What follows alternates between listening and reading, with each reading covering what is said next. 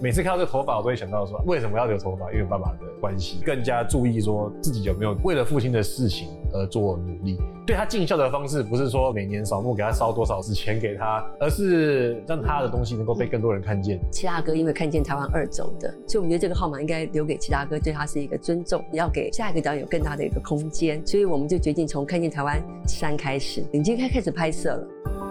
我是侯乃荣，台湾名人堂要告诉大家有故事的人，有意义的事。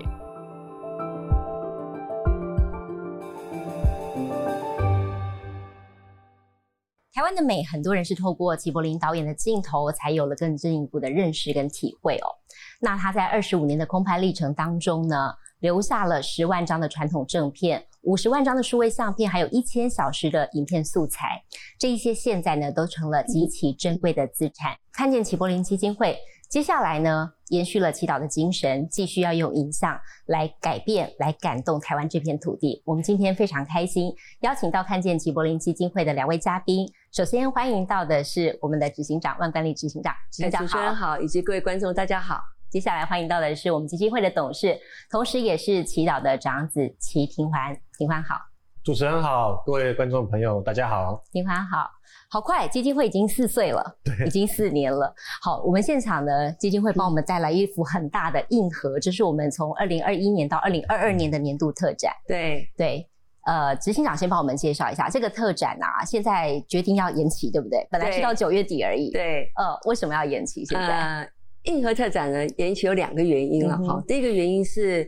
因为今年上半年都是因为疫情的关系，对，那所以很多学校团体都有来预约，我们大概被取消了四五十个团体，那没办法。对，然后一直到了学期结束，他们都还是没有办法来参观。那我们接到很多学校的老师跟我们联系，他就说有没有办法在我们下学期九月开始的时候，能够让我们来看这个展览？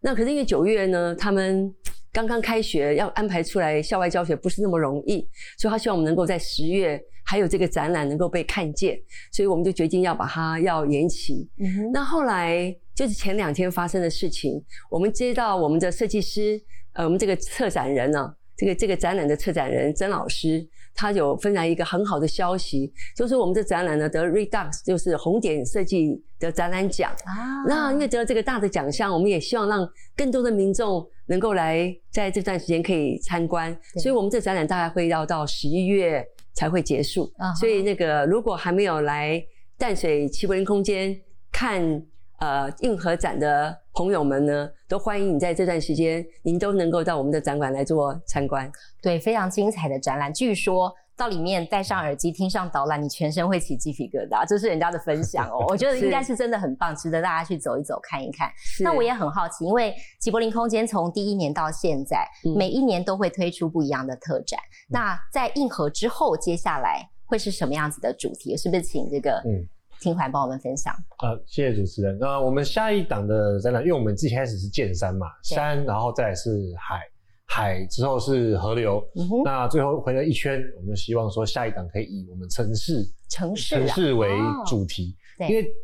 呃，虽然说呃山和海是非常的漂亮，但能够亲身去体验的人，他毕竟还是少数，他才因此需要借由呃父亲的影像跟角度去做欣赏跟亲近。但是很多人对于自己所在的都市，他更有一份想要了解的想法，只是他们从来没有意料到。例如说，很多人他上一零一的时候，他第一件事就是找我家在哪个方向。真的，大家都做过这件事情。对，是我 我家在哪里，所以呃，其实很有趣。然后我们在挑图的时候，像因为我朋友是在老大直人，他爸爸在大直住了差不多快要六十年，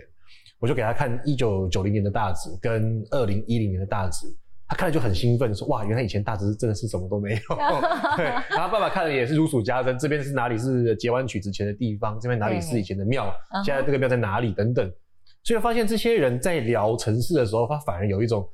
可以。很有兴趣，很有欲望，然后想要去表达说：“哦，原来我在这地方很熟悉。”那个连接都在，对，那连接都在，所以我们很希望下一档是以城市为出发作为主题，这样。嗯哼，嗯，其实基金会的工作非常繁重，大家可能很难想象。我刚才跟执行长跟庭环聊了一下，现在我们主要在忙的有哪些工作，跟大家分享一下。呃，我可以先大概讲，数位典藏计划就是齐大哥二十五年为台湾地景所拍的一个空拍的一个数位的整理的计划。那在数位典藏计划下面。其实就衍生很多计划。第一个就是齐柏林空间，我们刚刚的淡水，你整体的作品你要被看见，所以你会有个齐柏林空间，透过不同的内容，然后特展，让大家能够透过不同的主题能够看见台湾。那第三个呢，就是环境教育计划。齐柏林作品其实是最好的环境教育的影像素材，是因为这二十五年大概没有一个人能够在空中把台湾的每一寸土地、每一个时刻都能够这么精准的把它记录下来，这是最好的环境教育的地教材。那再来就是，其实我常常说，呃，这个计划做完之后，其实我们还要再继续拍摄跟努力，不能因为二零一七年齐大哥走了，那我们就把这个计划停止。所以我们在寻找下一个齐柏林。对它就是基金会最重要的一个使命。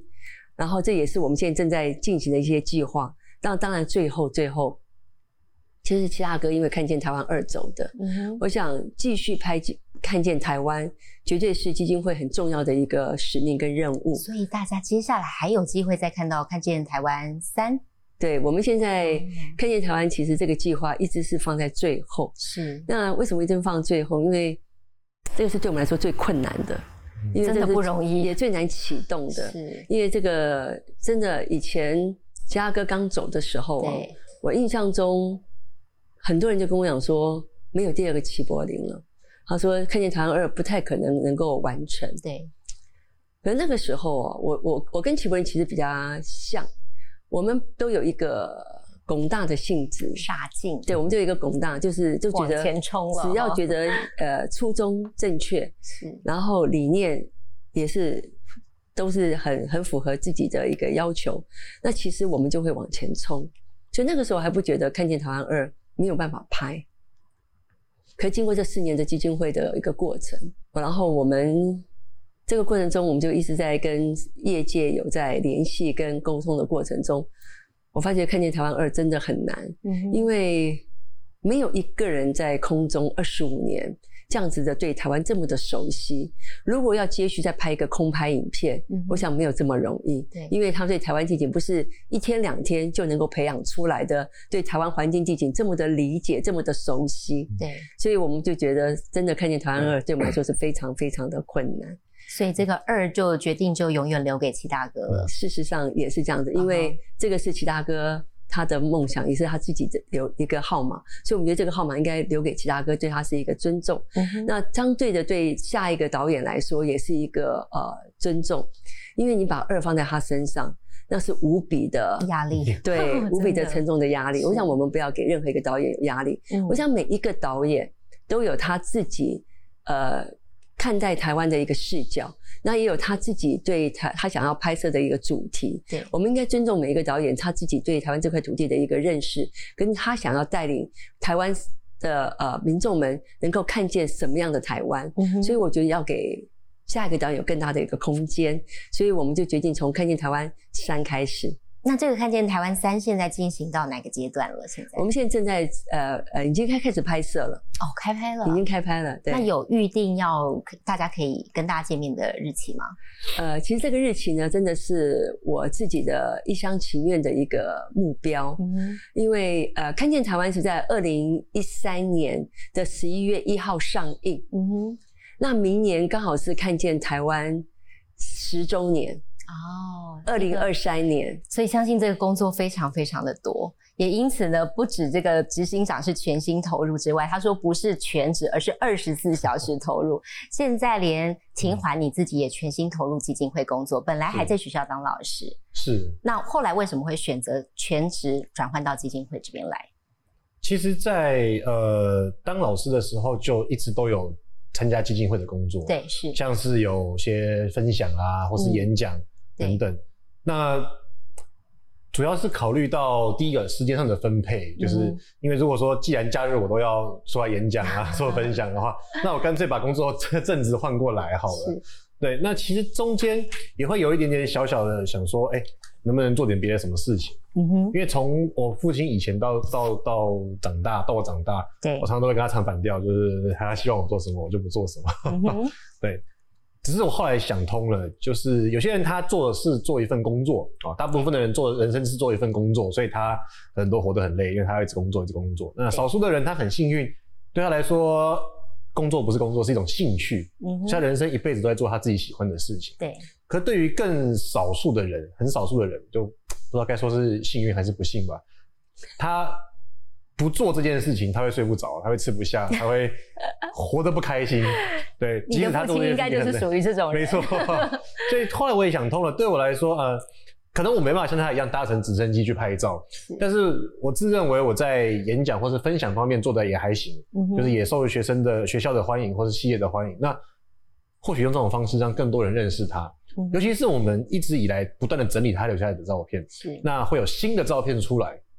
新的照片就需要有新的一个图说、新的一个分享、新的解释方式。对，因为这些照片就像是呃，以前我读中文系的时候读到像《论语》《孟子》这些东西，它放在这边就是一个古书，可是有人给它赋予新时代的意义，它就会再度活过来。嗯那父亲的照片也是一样，从横跨了二十几年的照片，如果没有一个适当的分享，它或许就是尘封在底片室里面或者档案夹里面，那其实是很可惜的事情。所以这也是促成我想要全职来到基金会，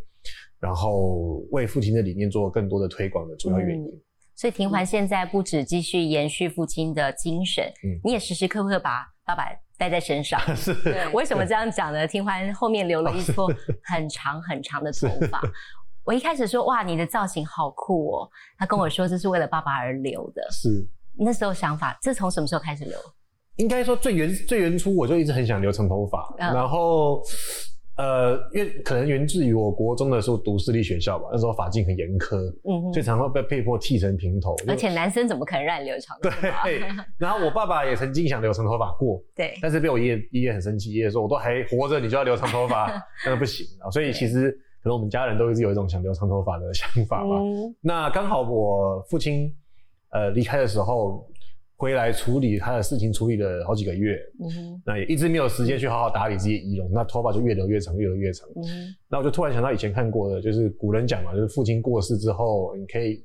就是要为他留头发或者留胡子，留个二十五个月，就三年。嗯对，那我也想说，哎、那就继续留好了。嗯那每次看到这个头发，我都会想到说啊，就是为什么要留头发？因为爸爸的关系。嗯那也会更加注意说自己有没有在为了父亲的事情而做努力，因为他对我们来说已经很他很照顾我们。对，当对，那我觉得这是一种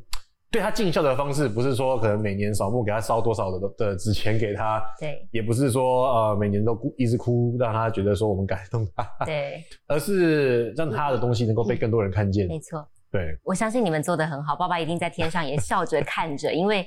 这个齐柏林基金会看见齐柏林基金会，真的让很多人更认识台湾这片土地。那我们刚才有谈到这个数位典藏计划，嗯，它其实是个非常庞大的工程。是这个素材要怎么挑选，把哪些素材挑出来，要呈现在大家面前，执行长这是一个非常非常艰巨的任务，对不对？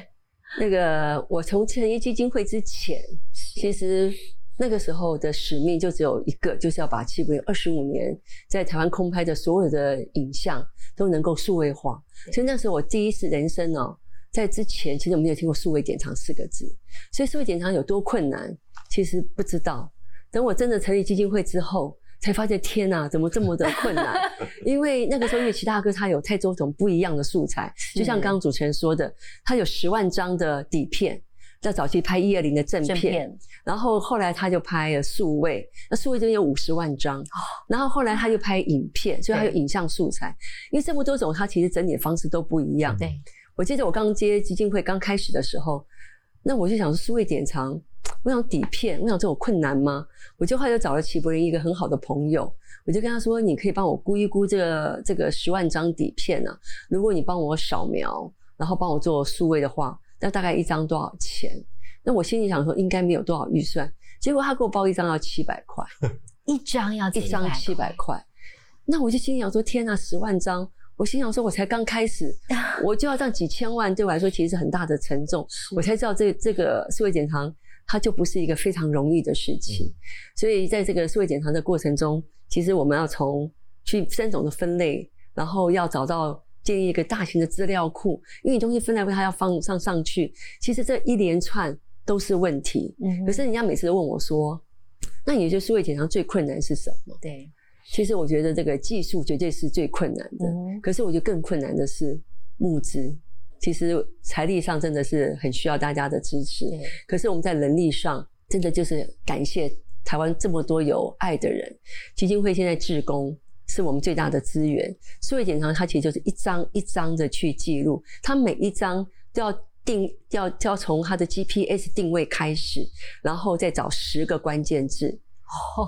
对，有些关键对，有些关键字呢、还还好做，可是大家都没有想到说，齐柏林因为是空拍，对所以它的地景是非常大的。你要先定位它的 GPS 就不容易，它再定位到这个地方。我记得有一次有个志工就在这边纠结了很久，一直纠结不出来，他连在哪一个山区，他可能都还没办法能够找到。后来我们是也是从里面的一个部落。一个社区的部落对，找到那个点，再把 GPS 定位，然后再写十个关键字至少。嗯哼，所以一张我们的那个关键词就是属属性资料在制作的时候，一张呢，我们正常大概都要二十分钟才能做一张，你知道那时间非常非常的大，所以我们需要大量的人力。那我们现在真的人力真的是靠呃我们，因为我们是落脚淡水，是我们真的很感谢真理大学的很多老师的支持，鼓励他们的学生嗯来我们的展馆当实习生。对，然后每年暑假也有很多的各地大学的学生来基金会来做呃来做志工来做学习。嗯那更重要的是，我们还有更多的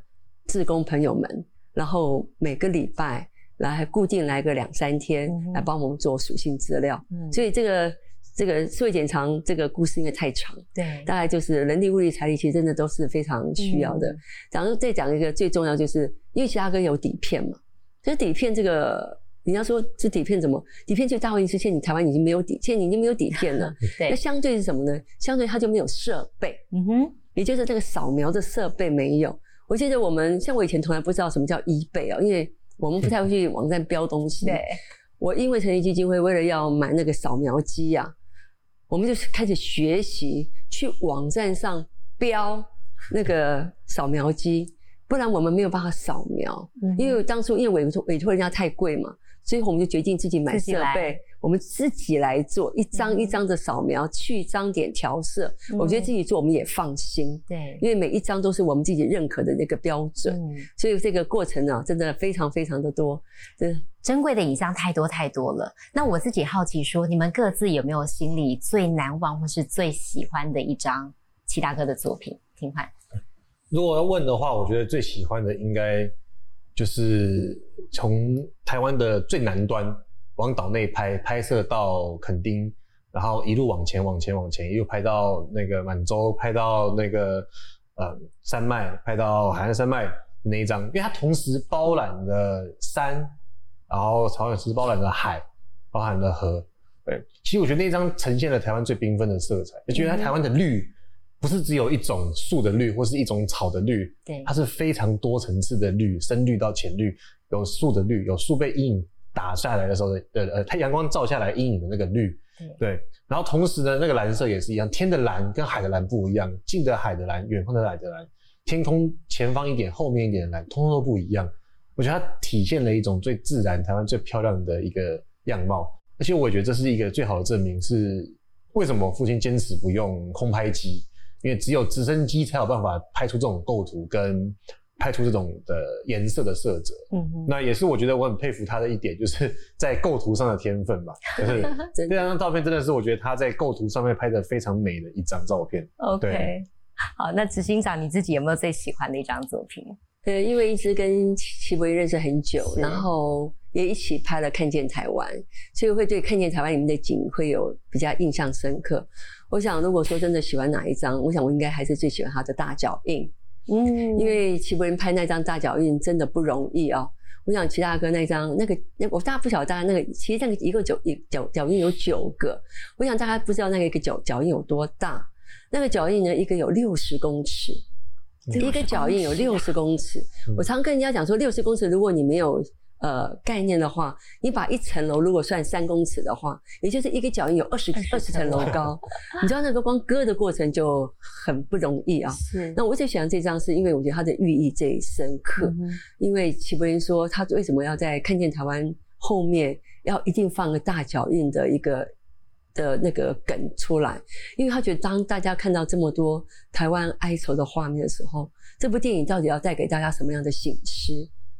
就是是要鼓励大家看完就结束了吗？还是看完之后我们都还往前走？嗯所以齐柏林用大脚印这样子的一个概念，希望说这块土地由我们大家自己一起走，一步一脚印的往前走。嗯所以他最后用这样子一个一个画面来做最后的一个比较算是一个鼓励的一个画面。嗯所以这画面对我来说，因为它寓意很深刻，所以我就一直非常对于这个画面很有，就是很有感情。对。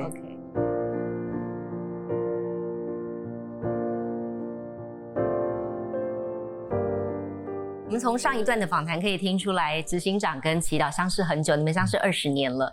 记不记得那时候跟祈祷是怎么认识的？因为齐柏林在国道新建工程局工作，对，那他主要工作就是负责空拍国道高速公路的建造的过程。嗯哼，那这个都在他那个摄影师他建造完之后，这些摄影就要变成一个摄影专辑。那我们公司刚好是做平面设计的，那所以那个时候很荣幸，刚好有这个机会做到国道新建工程局的案子。嗯然后也就是因为这样子，我就从他的摄影集开始帮他做，所以齐柏林的摄影集大概不管是国道三号啦、五号啦、六号，那还有后续的一些所谓的一些呃书籍，大概都是我们我们公司帮他承接，然后帮写图说，嗯然后帮他挑照片，然后扫描，然后一直帮他到编排设计出来，也就因为这样子，我们才认识的。所以你也就是等于一路看着这个祈祷在实现他的梦想的路上一步一步走，所以到后来你还投资了这个阿布电台湾阿布电影公司是，是，然后看见台湾。是。那时候准备要投资的时候，心里是什么样的想法？其实那时候没有想要投资，那个时候是嗯真的支持对，他拍电影。是因为齐柏林在二零零九年八八风灾的时候，呃，在一次呃很偶然有一个工作机会，我刚好碰到他，对，然后那时候他就把他的 notebook 带在我面前，就给我看他在八八风灾拍的一些照片。那看完之后，他就很感伤的分享他在这八八他出击了好几次，然后他所拍摄的画面。他在讲的过程中，他就一边讲就一边其实眼睛是含着泪在说，哦他就说他没有想到，同样在身在台湾的我们，居然有一个这么大的风灾，嗯然后有一个地区的的的我们的民我们的一些呃人民就会受到这样这样子的一个呃是风灾的被被对待，对，那种那个颠沛流离啊，他就那时候他的感受是非常的深刻。所以齐柏林说他在空中啊，他说他拍摄那时候已经十几年了，他说他第一次在空中掉下眼泪。就是在拍莫拉克风灾的时候，嗯他说他一边拍他一边掉眼泪。他说那个真的景象让他到至今不会忘。所以那个时候我就跟他说：“那你有什么样的想法？”他就说他很想把他看到的，也要让全台湾人看见，看见现在那个气候变迁是带来的一些影响，对，然后再希望大家能够知道台湾现在环境发生的问题，对，也希望提醒大家能够为环境能够更努力的做一些事情。嗯，所以那个时候呢，我就跟他说啊，如果你真的有这个愿望的话，我说我可以帮你一一小一小一部部分，分对，嗯因为我想说鼓励他去做他想做的事情是非常好的。是，那只是后来在这个辗转过程中啊，那到最后就变成呃我们两个人来做这件事情，因为两个充满傻劲的人，对，因为后来大概呃，因为大家都知道纪录片在台湾其实是没有市场的，嗯，如果你真的要放到呃电影院去放的话，台湾纪录片普遍大多是一两百万的票房。我想齐大哥他没有在乎票房这件事情，他当初一开始他就说这部电影是为台湾全台湾两千三百万人拍的，他说他一定要让大家都能够看见。那我也是被他这个宏愿啊所所感动，所以我就跟他说万姐支持你。可是后来，可是我不晓得会是唯一的支持的力量。嗯哼，那后来他因为经过很多的一个呃找寻，最后实在是找不到人支持他，因为大家没有想到说，第一个是纪录片嘛，我刚刚讲，因为它的一个票房，然后第二个是因为它全空拍，嗯所以它的资金非常的大，所以到最后其实大家都站在一个另外一种角度来看的时候，就觉得可能不值得去支持。我们大家都很难想象，这出一次空拍，它所需的花费大概需要多少？我们算小时的，哦，呃，我们，空拍呢一小时是十万块，嗯哼，所以其他哥在看见台湾这部电影一共花了四百小时，哇，也就是四千万。是一个非常非常惊人的支出，对，我们当初后来啊、呃决定要拍的时候，我只能支持他到把那个陀螺仪 能够买回来。对，那个陀螺仪就是因为你要在空拍哦，一定要有一个设备让它稳定。这个不然直升机是这样噔噔噔噔飞，所以直升机它没有避震器。所以你的摄影器材放上面，它其实拍起来是很不好的画质。嗯所以你必须先买一个很好的设备，它才能开始有这个有设备才能够开始有这个计划。哼，所以那个时候我大概的能力就只能把一起把那个设备买回来。可那个设备那那台车就七十多万美金。哇，那个时候我们两个凑足了钱，还好他遇到你。对，所以他就把那台设备买回来。对，呃，那执行长大力的支持，那庭环自己，你之前也跟爸爸出去空拍过，对不对？有过这样的经次拍，那时候拍一零一的案子，那时候一零一好像我记得是刚盖好，嗯没多久，那时候还是欧欧欧欧信德先生当副市长的时候吧，我记得。对，那呃，其实跟他上直升机的经验让我就是怎么讲梦碎了。我以前以为啊直升机是一个很，我以前以为直升机是一个很帅气的的东西，因为以前看美国的那种动作片都发现哇，有钱人都搭直升机上班，对，对，然后出任务都会坐直升机，但是真的上了直升机之后，发现它非常的吵，因为它声音很大声。然后呃，我父亲我记得那时候拍的时候，他还要把直升机的门拆掉，因为那个门关不能，你不能在打开的情况下飞起来，这所以他样超整扇拆掉。危险吧？其实真的很可怕。对危险是还好，但是真的会很很很惊悚。对对，对然后他又非常大声，引擎就在正后方，然后就带着那个耳麦就听到爸爸会跟那个教官一直互相大声的讲话。对，那在上面工作也意外的很热，我一直以为上面会很凉快，其实并没有。对，其实很热，嗯然后空气也不太流通，甚至他没有厕所，嗯那也没有时间喝水等等，所以他总结来说是一个非常不舒服而且高压的环境，因为一个小时至少是十万块起跳，对，那甚至十万块是长期合作才有的价价码，所以在上面父亲按快门的手是不会停下来，就是一直疯狂的拍。那我的任务很简单，就是以前还还在底片嘛，就把底片取出来，然后稍微把它填一下，然后密合，然后装好，装好之后再装下一卷进去，再交给对爸爸就是很机械性的在做。可是他动作太快了，对，所以通常是我装完之后没多久他又拍好又给我，对，然后他会时不时他会讲说我要哪个镜头，我要哪个镜头，我要哪个镜头，所以他一次上去大概至少带六台相机上去做拍摄，嗯哼，那也会怎么讲？就在直升机上最可怕的就是他遇到，例如说像气气流乱流的时候，因为我刚刚在台北市飞其实还好，那天状况算不错。他有时候去拍像玉山拍首歌的时候，他说哦，他九死一生，他真的他飞得好好惊心惊他胆他。有把这一些过程跟家人讲吗？其实很有趣的是，他从来不跟家里透露他的工作遇到的困难跟艰困，因为他怕我们担心。对，所以通常是我那时候当当大学生嘛，那时候我在当，那时候我才刚上大学，然后很晚睡，然后玩游戏很晚睡，就听到他跟他的同事在讲这些事情，或他跟他朋友讲到的时候，我就一一听，然后就记起来。对他出完玉山那一次拍拍手歌，就是我们看见台湾最后面有个拍手歌的时候，哦，他说那次真的九死九死一生，气流非常的乱。然后那个教官就是飞过去之后，他们已经好不容易拍完要走了，那马校长就跟他讲说：“哎、然后哎祈祈祷快回来一下，我还有个惊喜给你。”心想说：“哇，这个气流已经让我够惊喜了，不要再 惊喜了。”对，然后说有一次拍飞机也是跟着海鸥部队去拍，就真的很衰，就遇到海鸥，遇到很多海鸟，就朝直升机飞过来，他很紧张。然后那个教那个军事那个军方的那个教官很聪很厉害，他的那个操控杆一拨，然后直升机就把那些鸟全部都吹走，嗯然后就没有就没事这样。对，所以其实，在空中拍摄对他也对我印象，我让我印象非常深刻。它不像我想象中这么的帅气跟很惊酷炫，险。对，其实很惊险，而且据说祈祷他自己是有惧高症，是吗？对，其实以前我以为他是做噱头，他才这样讲。对，后来是有一次我们去澳门玩，然后澳门有一个塔可以在外面走，哦然后可以跳高。是是是，那我就问他说：“哎、要不要去走两圈？”他说：“不要。”他说：“要不要跳？”他说：“他不敢。”他敢坐直升机，对，我就觉得我。觉得很荒谬。我说你是不是你是不是骗我，还是你不想跟我去走？他说没有，他真的有惧高症。嗯我说那当初就是一开始他进国公局要做空拍的时候，你怎么没有跟欧欧局长讲说你有惧高症？对，他说因为讲了就没工作，哦 所以我就 硬着头皮说哦我我可以。但他说上去之后，他只是镜头往外看，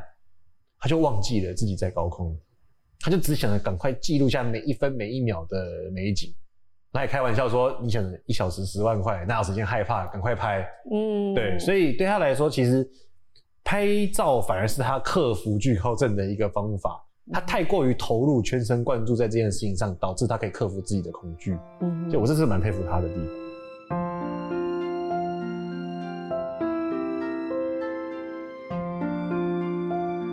我比较好奇，就是说，呃，执行长，你跟祈祷也相处好久了，你私底下认识的他是怎么样的一个人？除了充满傻劲之外，哦，齐柏林其实是个很有趣的人，他很喜欢吃冰淇淋，他喜欢吃冰淇淋，很喜欢吃呃，尤其是花生冰淇淋，我记得是花生口味嘛，哈。对。然后他还喜欢吃呃卤味啊。然后那个面食啊，水饺，就是对对对，非常接地气。所以每次 我每次跟他一起工作完的时候，我就很期待他今天能够带我去吃一个什么样的呃呃这个路边摊小吃，然后小吃。所以我现在到现在为止，我都还会去吃他以前常带我去吃的那几家比较是属于呃眷村的哈眷村型的那种那种面馆，然后可以吃卤味，呃吃呃这个刀削面呐，然后吃水饺。他是很爱，他非常爱吃。其实我也是，所以其实我们的共同的爱好 难怪变好朋友。对，共同的爱好就是工作完之后就是要去吃一个觉得很很舒服的一餐。嗯哼，对。那除了生活面，其他在工作的部分呢？你观察到的他，呃，这个真的是为什么后来他说要拍电影的时候，我说我义无反顾的支持他，因为那跟他认识上十几年那个过程，就是拍《看见团》之前那段过程。他对自己的工作非常的执着，然后非常的要求。因为我跟他做摄影机，你就知道那一定是过程。他就跟人家就挑剔这个颜色不行，然后这个字要这样子，他真的非常要求。所以你可以看到他对工作的要求，然后对自己的严格的那种对品质的那种要求。所以他然后他做事情又很很执着，所以我觉得这个人是值得信任的。那所以在这个过程中，我觉得别看，然后其实呃，我觉得其他哥。从走了以后，那因为这这些年我们必须要靠一些演讲来做募款，所以在这个演讲的过程中，我越来越发现齐柏林的勇敢跟坚持。有时候想想哦，这个这个这个过程中真的不容易。所以他以前后来我才发觉说，其他其他哥有一个功大以外，他更重要的是勇敢。我记得那个时候有很多次很多次的机会，他其实是。我记得有一次我们在看见台湾，我们刚刚讲说我们不是就把设备带回来了，带回来其实更重要就是要接续拍。那看见台湾这部电影一共花了九千万，那后续的六千万在哪里？其实对我们来说很难，因为那时候有台达电子、还有富邦跟伟创的支持，其实我们还有一大笔的捐款还是没有进来。那其实对我们来说其实是非常重要的。那我记得有一次，启文到晚上，我记得好晚哦，他突然打就在我家附近，他打电话跟我说。关关姐，我很困扰。他说：“你有你，他说你现在方便下来吗？”那我就下来了。下来以后，我说：“什么事情那么让你这么的沮丧，然后这么的难过？”他说：“因为我们那时候设备带回来了，可是没有钱继续拍。因为那时候，我其实我们敲了很多人的企业的门，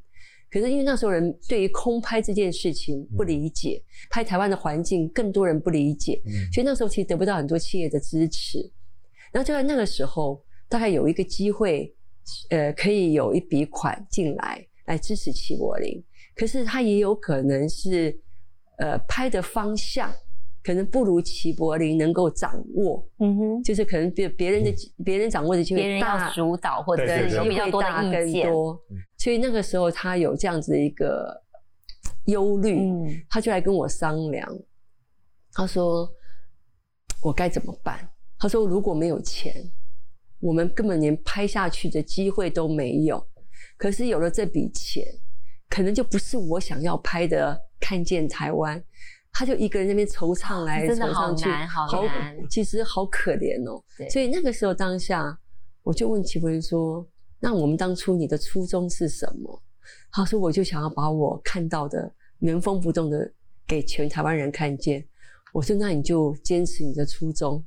我说：“没有钱。”我说：“我们再来想办法。”嗯哼。可是真的就也很感谢，就是我想在这个对的道路上，对，就是有人会看见。对。所以后来其他哥就陆陆续续就有一些理解他的。那其他哥那时候有很多的演讲，透过演讲的过程中，他理解他在做什么。后来就有一些企业就陆陆续续的加入，帮《看见台湾》这部电影能够拍完。对。所以在万姐的身上，其实看到祈祷是个很坚持的人。对，在家人眼中呢，他是个什么样的父亲？其实一开始，呃，我呃执行长讲到这个词，其实我印象我也有相同的想法，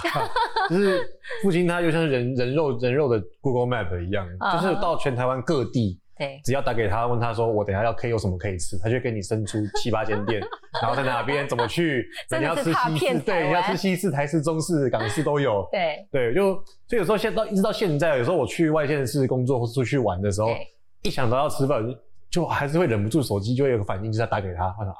对，他已经走了，就没办法联络他，不然他其实最知道。那在家人看来，他其实很，他很其实很爱家，很照顾家里。嗯哼，我记得他第一笔存到的钱吧，我们说第一桶金，他的第一个事情就是帮我的爷爷奶奶他们家做一个全新的翻修跟翻新装潢，对，买一个什么那时候还很很少见的免治马桶给他们嗯 使用，这样，所以他是一个很照顾家的人，那同时他又是一个很讲孝道的人，他会每一次哦，从我有印象以来，每一次他只要出差去拍照或是不在家里过夜，他到了这个那个地方，他就会先打电话跟我们讲，打电话给爷爷奶奶讲，嗯，然后工作完再打一次，睡觉前再发个讯息说啊哦我要睡觉了，对，然后回来之前就说哎我什么时候要回来，然后除非不得已，不然每一个周末礼拜天晚上都一定是陪爷爷跟奶奶吃饭。所以我觉得这也是为什么当初要拍照要你说拿房子去抵押借钱的时候，我的奶奶义不容辞就 说好啊，然后奶奶也不懂什么纪录片，她就说好，对，所以那个时候这些原来，甚至我那时候当老师会拿这个教育学生，我说你看为什么我爸爸，我说你你跟你妈妈拿两百块去储值，你妈妈都以为你要去去去打网咖，或者要去 储对对储值悠游卡都不信任你，为什么我父亲拿房子去借钱，他都信任他？因为他一直以来都是这样，他始终让我们家人知道他在做什么。嗯哼，对，那同时他也很照顾我跟妹妹，嗯哼，还有妈妈，这必须讲，因为我就问过他说，呃，你拍照我们会不会有经济上的疑虑？他从来都是说没有，哪怕他是已经就是快要没有钱了。那时候在国中的时候吧，我记得是很 不经意的抱怨，我说啊，我的朋友都出国玩，对我都没有出过国这样。对，结果爸爸居然后来就是让我跟我妹妹去，还有妈妈去美国一趟，就是住在他朋友家这样。我也是事后才知道他是借钱让我们出国去。我从那一次之后我就超级的难过。后来，所以我爸爸后来叫我说：“你要不要台大毕业之后出国留学？”我说：“坚持不要。”我说：“你一定会去借钱，我才不要。”那我所以他知道你不出国的原因。对，呃，我是说我你你要借三百万的话，我可能还不出来，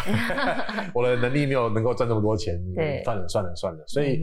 他是一个很照顾家里的人，很温厚、很善良、很可爱，对，甚至是有点老实讲，我觉得他有点傻，因为嗯常常会有人后来就看他不顺眼嘛，或者是会嫉妒他，然后会有些抹黑啦，或者是怎么，他都不会去计较，他都会去想说啊，我是哪里做的不好。嗯我嗯，说哇，你真的是圣人呢，怎么可以 到这种程度？甚至他明明就没有钱，可他又不把钱当钱看。因为像有一次他在拍，他当初在拍《看见一》的时候，有一位我记得是中南部的幼稚园的老板，看了也很感动，就捐了十万块给他。结果他居然，然后没多久就把钱捐掉了，哦，捐到一个中南呃东部的慈善团体。对我，就问他为什么，他说因为他们知道很多小朋友，他可能他看个新闻很难过，小朋友晚上没没钱吃饭，他只好把中午的营养午餐放到晚上再打包回家吃，他看了很难过，就捐给那个基金会。我说那电影就不用拍了嘛？他说啊，电影可以明天再翻再拍啊，可是饭不能明天再吃啊你。家人有过不理解的状况吗？或是想要劝他说，哎，总是还是要顾生活，或者是为了自己的生活可以好这我也是很佩服他一点，因为我爸爸看他年轻照片的时候，他是一个很皮花的人，他是会 去穿 Nike 的高筒球鞋，然后穿一个我不知道什么牌子的一个那个那个那种衣服这样，对是不是潮 T，然后穿那种窄裤这样。可是他到了我认识他的时候，我是无法理解起来，他是一件那种讲不好听就是很土，就是一件衬衫跟裤子可以穿个十年。嗯，我就是接他的一双那个呃不知道是勃肯鞋还是什么鞋，我一穿第一天就滑倒，因为他底已经磨光了。我就说怎么会这个样子？我爸怎么那么土土啊？嗯后来知道，因为他他把自己生活的物欲降到最低，可他每个月都还是带我跟妹妹跟妈妈去吃一次，可能是西餐厅，或是像以前的那种牛排店之类的。然后我就说、嗯哇，好棒哦！以前觉得很理所当然，后来出了社会才发现，哇，原来这不是理所当然，这些东西好贵。对对，所以他就把自己的欲望降到最低。嗯哼，那我们家人会不会不理解？其实就是不得不讲我们家女人的伟大。对，我的奶奶跟我妈妈都很担心她，是可都选择支持。支持。对，我记得庭环在之前的访问当中，嗯你有曾经说过一句话，让我觉得很感动。嗯你讲的是说，有些生命的价值呢，是从死死亡之后才开始的。嗯我想父亲的离开，你对生命有了很不一样的体悟，对不对？嗯。你的不同想法是什么？呃，以前在大学的时候就喜欢读，就是读老读老庄跟论梦嘛，因为读中文系的。对，其实以前是比较偏向论梦这一派，就觉得啊，人就是要你说你有所学，就是要有所贡献于社会，要积极向前。好，所以千万人无往矣这样。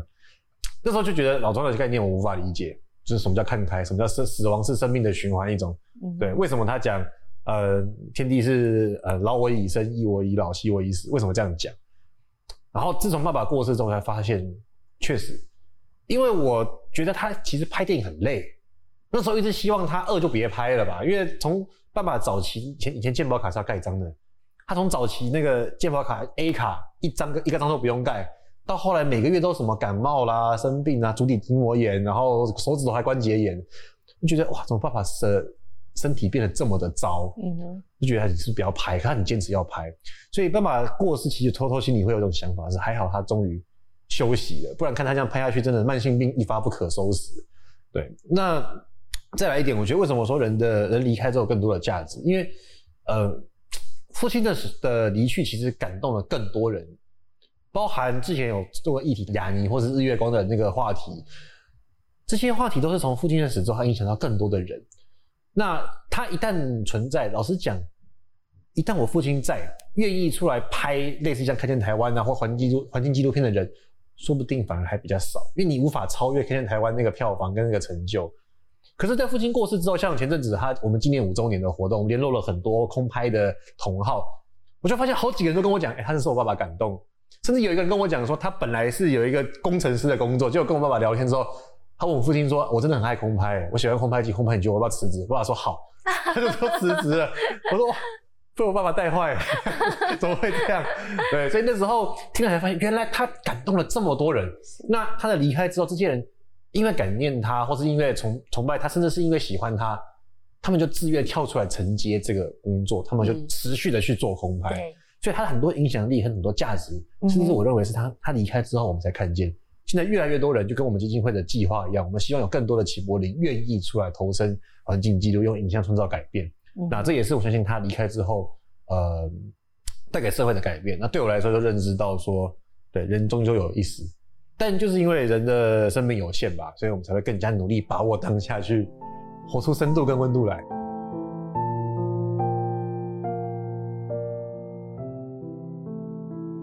那我这边想请问一下执行长，接下来我们还有哪一些计划要持续的进行？那未来基金会还有哪一些目标跟？project 持续要继续做下去。呃，刚刚一开始的时候有讲我们基金会的思维典藏计划，是，然后呃环境教育计划，还有呃寻找下一个起步人计划，还有继续拍见看见台湾，对，这些计划都已经正在都在走。我们现在只有一个计划还没有呃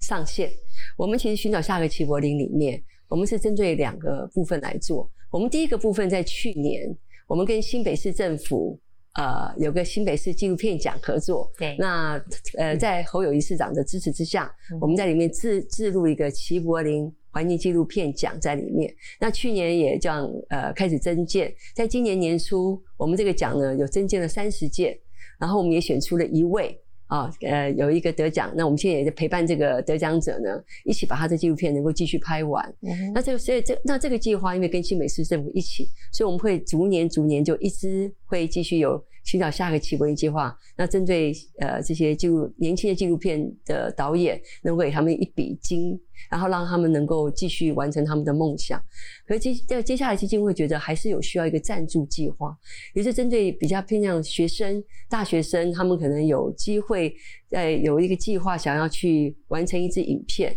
或者是你出了社会你也想要一个梦想要去拍一支影片。那接下来基金会呢会有一个计划，就你来跟我们申请，然后我们会经过一个呃审核，然后我们就把这个呃这个把这个金额赔给呃。呃，补助给你，然后你们能够完成这个计划。那当初有这个计划的缘由啊，其实是来自于二零零三年。二零零三年，齐柏林那时候有个 Johnny Walker 有一个一个一个原呃有个圆梦资助计划。对。那其他哥是第一届的得主，那他也是在这个计划下，他拿了这笔的补助款，那开始了人他比较敢开始敢于去为环境。为影像去做一些深层的记录，然后也比较敢做梦。那我觉得这个就是一个启发。那我们能不能延续起博？哎，二零零三年那个启发，你看其他哥是二零零三年的拿到将军沃克这个奖，他二零一三年